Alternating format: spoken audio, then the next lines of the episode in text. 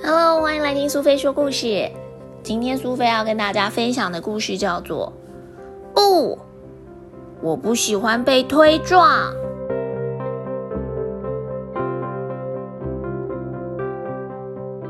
我们班的气氛还不错，有亲切的西姆斯老师，还有一些好相处的同学。我本来很喜欢早晨，那是我们上数学课的时间，我最喜欢上的就是数学课了。可是前几个礼拜开始，我一直没有办法专心上课。钟声一响，吃午餐的时间到了，大家纷纷离开座位，只有我还坐在位置上，紧张到肚子痛。哎，贝利，你没有听到钟声吗？西姆斯老师问我。我讨厌午餐时间，我不想去吃午餐，但我还是回答老师：“有啊，我有听到钟声。”然后慢吞吞的走在没有人的走廊上。我听到后面有脚步声，立刻吓到忘记呼吸。嘿，笨蛋，你迟到了！哼哼，我继续走。希望可以甩开阿金。阿金的朋友挡在我面前，我只好停下来，不由自主的开始哭了。我不希望自己哭，但是我真的很害怕。哎，怎么啦，宝贝？是想找妈妈吗？阿金紧紧抓着我的手臂，一直拉扯我。不要这样子啦！放开我啦！我试着挣脱，但是阿金却反过来捶我的肚子，还抢走我的便当。我跌倒了，气喘吁吁，哭得更大声了。接下来的午餐时间，我都自己坐在长椅上面，因为我的便当被阿金抢走了。回到家之后，因为整天都没吃东西，肚子饿得要命，所以赶快拿苹果跟饼干填饱肚子。宝贝呀，不要吃太多，晚餐会吃不下哦。你是没有吃午餐吗？怎么肚子会这么饿啊？没有啦，我的便当盒弄丢了。晚上洗澡的时候，我也不想让妈妈看到我的手臂。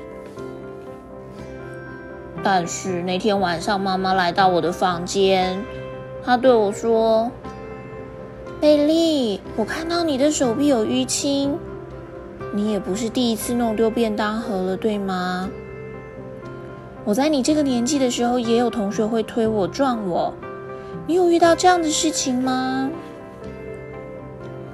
我真的觉得很丢脸，我遭到霸凌，妈妈会不会责备我啊？她会不会相信我呢？我实在是不想要打小报告，因为如果阿金知道是我说的，会不会把我欺负的更惨？可是我真的需要帮忙，所以我就跟妈妈说了阿金的事情。妈妈专心的听我说，她想要知道阿金是怎么欺负我的，所以我把所有的情况都告诉她，包括了阿金扯我的手臂，还抢我的便当。我很高兴你愿意说出来哦，宝贝。霸凌是不对的，这不是你的错。明天我会去学校找老师，一定要改善这个情况。我知道有一些方法能够帮助你，你想听听看吗？我点点头。有自信的小孩就不容易被霸凌，伤心苦恼的小朋友就容易的多了。妈妈要我眼睛看着前方，抬头挺胸，手臂垂放在两侧，看起来会更有自信。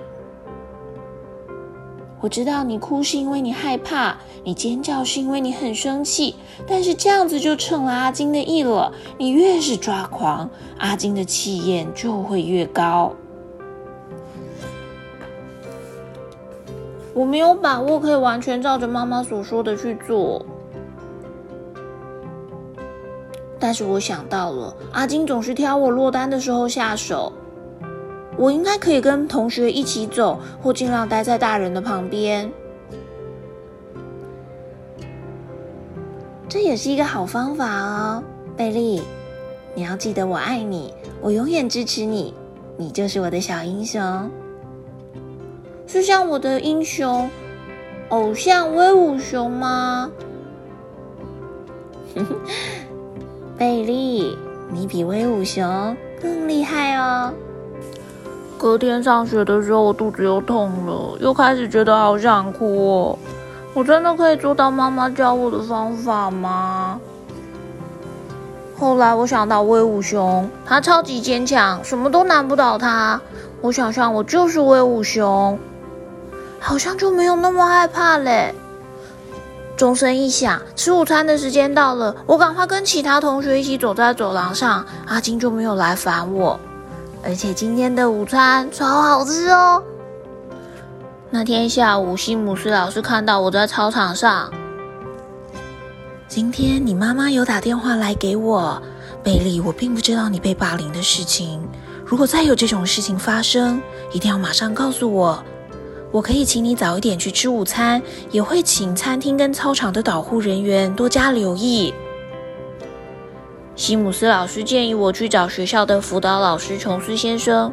他说，有朋友的小孩比较不容易被霸凌。琼斯先生建议我可以交更多的朋友。